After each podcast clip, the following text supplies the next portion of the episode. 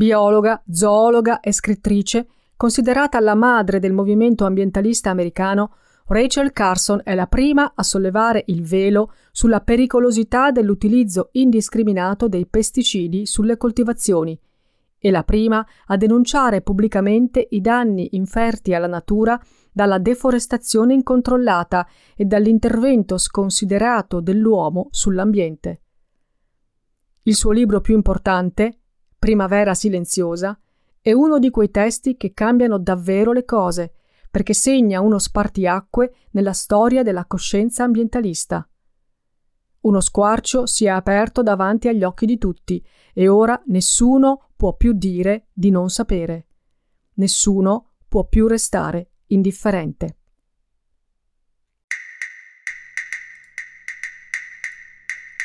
Io sono Carmen la Terza e questo è Donne Intrepide, un podcast di Libroza che racconta le storie di donne che hanno superato gli stereotipi del loro tempo, hanno vinto i pregiudizi di genere, hanno sfidato le aspettative della famiglia e della società. Donne più e meno famose, ma sempre donne vere, donne con pregi e difetti, donne che incarnano le contraddizioni dell'epoca in cui vivono, donne a volte difficili, spesso solitarie e controcorrente. E proprio per questo, donne intrepide.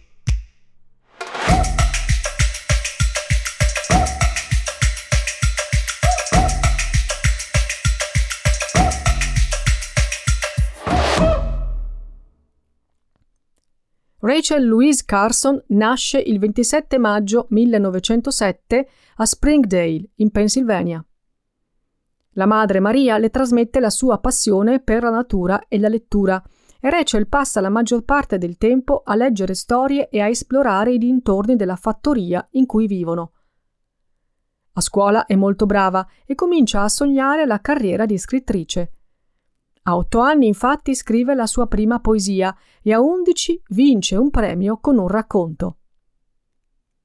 La scelta all'università sembra dunque scontata e nel 1925 si iscrive alla facoltà di letteratura. Ha vinto una borsa di studio per meriti scolastici, ma i fondi non sono sufficienti e per sostenere le spese la famiglia è costretta a vendere un terreno e a chiedere dei prestiti. Lei intanto collabora con il giornale universitario e fa parte della Società Letteraria Universitaria. Durante il secondo anno, però, quasi per caso, assiste a un seminario di biologia e per lei è una vera e propria rivelazione. Decide così di cambiare corso di studi, passando alle materie scientifiche. Dice Rachel. Ho sempre voluto scrivere, ma sapevo di non avere grande immaginazione. La biologia mi ha dato qualcosa di cui scrivere.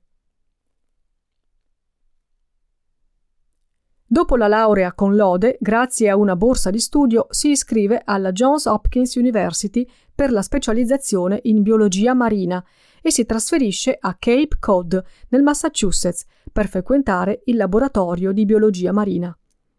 Per lei, che è cresciuta in campagna, l'incontro con l'oceano è una folgorazione ed è la conferma che abbracciare la scienza è stata la scelta giusta. Nel frattempo, però, l'America è scossa dalla Grande Depressione e la situazione economica della sua famiglia peggiora ancora di più. Rachel trova lavoro part-time, prima come insegnante, poi come assistente di laboratorio, per poter guadagnare qualcosa. Ma tra il lavoro, le lezioni e le ore di pratica in laboratorio, la sua tesi va a rilento. Nel 1932 ottiene la specializzazione in biologia marina, ma la situazione economica non le consente di proseguire gli studi con il dottorato. Rachel prova a rispolverare la passione per la scrittura, ma le riviste a cui invia i suoi racconti non si mostrano interessate. Nel 1935 accetta un lavoro part-time al Dipartimento della Pesca, dove cercano un'autrice per un programma divulgativo sulla vita marina. Rachel cura 52 puntate di una serie radiofonica sul mare e pubblica anche diversi articoli sul Baltimore Sun, sull'inquinamento delle acque della baia di Baltimora. Per essere presa sul serio, però, si firma solo con le iniziali R. L. Carson. I lettori pensano così che l'autore sia un uomo e tendono a prendere più seriamente i suoi articoli scientifici. Intanto al Dipartimento della Pesca le rinnovano il contratto e Rachel scrive così il testo The World of Waters, il mondo delle acque. Dopo averlo letto, il suo capo le dice che il testo è molto buono, ma è troppo letterario e quindi poco adatto a un opuscolo governativo. Le suggerisce quindi di spedirlo all'Atlantic Monthly, un'importante rivista culturale. Seppure titubante, Rachel segue il consiglio e con sua grande sorpresa il testo viene accettato e pubblicato nel 1937 con il titolo Under Sea. Sottomarino. Nello stesso anno la sorella muore di polmonite, lasciando una figlia di 12 anni e una di 11. Rachel si ritrova a doversi prendere cura della madre rimasta vedova e delle nipoti. Intanto, in campo professionale, le ottime critiche e il successo di Undersea le portano una proposta.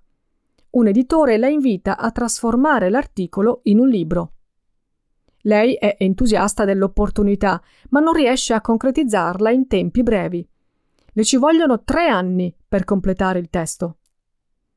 È un periodo molto intenso per lei. Di giorno lavora e di notte scrive il libro, che poi la madre batte a macchina quando lei è in ufficio.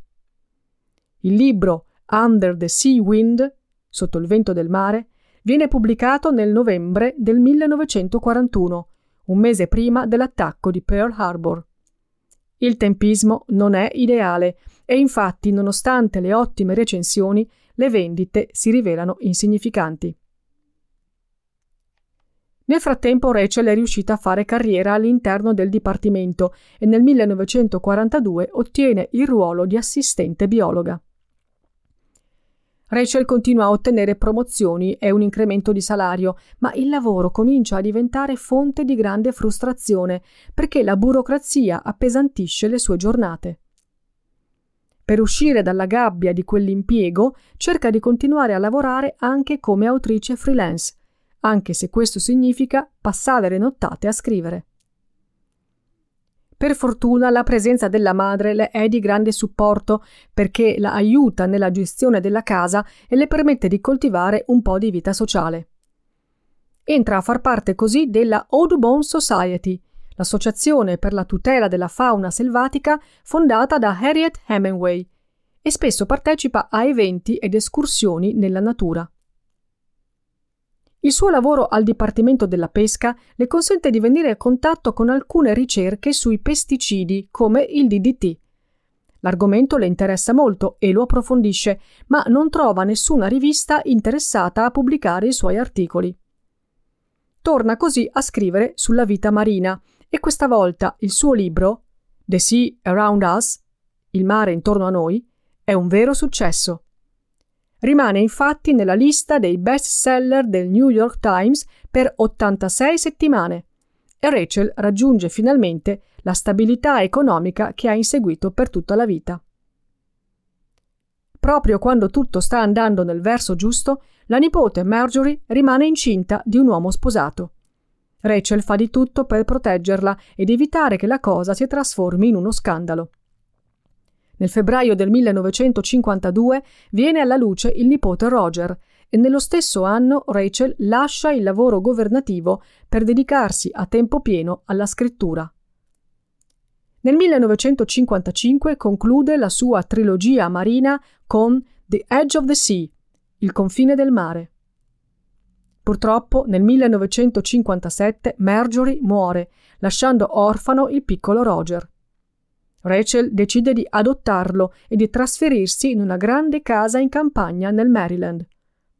Tra le cure al bambino e la madre anziana e malata, a tratti Rachel fa fatica a gestire tutto e si sente incapace di impegnarsi ancora nella scrittura. Nel gennaio del 1958, però, riceve una lettera dal Massachusetts.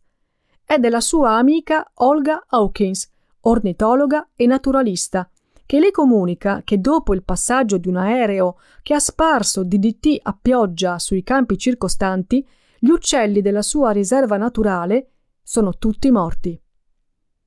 Rachel abbandona il progetto del suo libro successivo, che avrebbe riguardato il senso di meraviglia per la natura, e riprende per mano le ricerche sui pesticidi iniziate già durante la guerra, proprio quelle ricerche che all'epoca non avevano destato l'interesse di nessun editore. All'inizio pianifica un testo che dovrebbe richiedere un anno di lavoro, ma poi l'argomento si rivela più complesso e il lavoro si protrae per quattro anni. Assume un assistente e ogni volta che termina un capitolo lo invia ad alcuni scienziati esperti per le revisioni. All'inizio la sua rete di conoscenze le consente di ottenere facilmente le informazioni di cui ha bisogno, ma quando il tema del libro diventa noto iniziano i problemi. Il Dipartimento dell'Agricoltura la osteggia e le impedisce l'accesso alla biblioteca interna e lei riesce a ottenere le informazioni solo tramite un contatto di cui si preoccupa di celare l'identità. Le pressioni infatti non arrivano solo dagli enti governativi e Rachel viene ostacolata anche da colleghi e da rappresentanti del mondo industriale. Proprio mentre è alle prese con tutte queste difficoltà, la madre muore, lasciandola devastata. Nonostante la grave perdita, però, continua a lavorare senza sosta al suo libro, perché quello che sta scoprendo è molto grave. Già nella primavera di due anni prima, un ornitologo dell'Università del Michigan aveva notato con preoccupazione decine di pettirossi morti nel giardino dell'Ateneo. La causa, anche allora, era stato il DDT, spruzzato in quantità per tentare di sterminare un coleottero che diffondeva un fungo mortale per gli olmi. La sostanza si era depositata sulle foglie, che poi, in autunno, erano state mangiate dai lombrichi, e questi, a loro volta, erano diventati il pasto avvelenato degli uccelli. A un pettirosso bastava mangiare undici vermetti per restare stecchito. Dagli studi e dalle testimonianze, Rachel scopre quindi le connessioni ambientali dell'uso indiscriminato dei fitofarmaci. Nonostante un pesticida sia finalizzato alla eliminazione di un preciso organismo, i suoi effetti si ripercuotono su tutta la catena alimentare e ciò che è stato prodotto e messo in commercio per avvelenare un insetto finisce per avvelenare altri animali e gli uomini. Scrive Rachel. Quello che ho scoperto era che tutto ciò che era importante per me come naturalista veniva maltrattato e che non c'era nient'altro di più importante che io potessi fare di scrivere quel libro. Il risultato di tutto questo lavoro è Silent Spring, Primavera silenziosa, che viene pubblicato nel 1962 e desta subito un grande clamore. I capitoli dedicati agli effetti dei pesticidi sugli uccelli, sui pesci e sulle persone, presenti nelle aree definite avvelenate, scatenano un grande dibattito. Tanto l'opinione pubblica quanto il mondo scientifico non possono rimanere indifferenti di fronte alle pagine in cui Rachel espone le proprie preoccupazioni riguardo all'introduzione di un'enorme varietà e quantità di prodotti industriali e rifiuti negli ambienti terrestri e acquatici, senza nessun controllo della loro possibile tossicità. Scrive Rachel Stiamo sottoponendo intere popolazioni all'esposizione di sostanze chimiche che sono state dichiarate estremamente velenose e in molti casi con effetti cumulativi. Queste esposizioni cominciano alla nascita, se non addirittura prima, e a meno che le cose non cambino, continueranno per tutta la vita delle persone. La potente industria chimica, guidata da aziende come la Monsanto e la American Chanamid e supportata dal Dipartimento dell'Agricoltura, reagisce duramente alle tesi del libro con un feroce contrattacco. E non potendo contestare i dati scientifici proposti da Rachel, la attacca sul piano personale. Gli oppositori parlano di lei come una donna isterica, una semplice naturalista che fa birdwatching e non una vera scienziata. La accusano di non essere qualificata per scrivere un testo scientifico di quella portata, perché non è specializzata in chimica, e la deridono come una paranoica retrograda che con le sue teorie vuole tornare al Medioevo. Rachel non si lascia intimidire e ribadisce con forza che il suo obiettivo non è mettere al bando o demonizzare i fitofarmaci utili, ma incoraggiarne un uso responsabile, consapevole dell'impatto che le sostanze chimiche hanno sull'intero ecosistema. Propone inoltre delle alternative biologiche all'avvelenamento del pianeta, basate sulla conoscenza degli organismi viventi. Grazie al suo libro, la questione dei fitofarmaci arriva all'opinione pubblica americana e smuove la politica. Rachel viene invitata a testimoniare al Senato, dove raccomanda un uso più controllato e meno indiscriminato dei pesticidi. È contenta dell'effetto ottenuto dal libro, ma si rende conto che c'è ancora molto da fare e che lei non potrà più essere in prima linea. Le è stato diagnosticato un tumore ai polmoni e non ha più molto tempo. Rachel Carson muore a Silver Spring, nella sua casa nel Maryland, il 14 aprile 1964, poco prima di compiere 57 anni. Non riesce a vedere la messa al bando del DDT, che arriva solo nel 1972, ma il dibattito pubblico scatenato da Primavera Silenziosa prosegue nei decenni a seguire e dà la spinta alla creazione di movimenti ambientalisti che portano avanti la sua battaglia. Da allora la consapevolezza dei rischi dell'inquinamento e di un uso indiscriminato del territorio si è diffusa ampiamente, sia tra gli scienziati che nell'opinione pubblica e nel mondo della politica ma le parole con cui Rachel chiudeva il suo libro sono ancora oggi più attuali che mai. Scriveva Rachel. Siamo a un bivio. La strada che abbiamo percorso fino a ora termina con un disastro. L'altra, quella meno battuta, ci offre la nostra ultima e unica possibilità di raggiungere una destinazione che ci assicuri la conservazione della vita sulla Terra.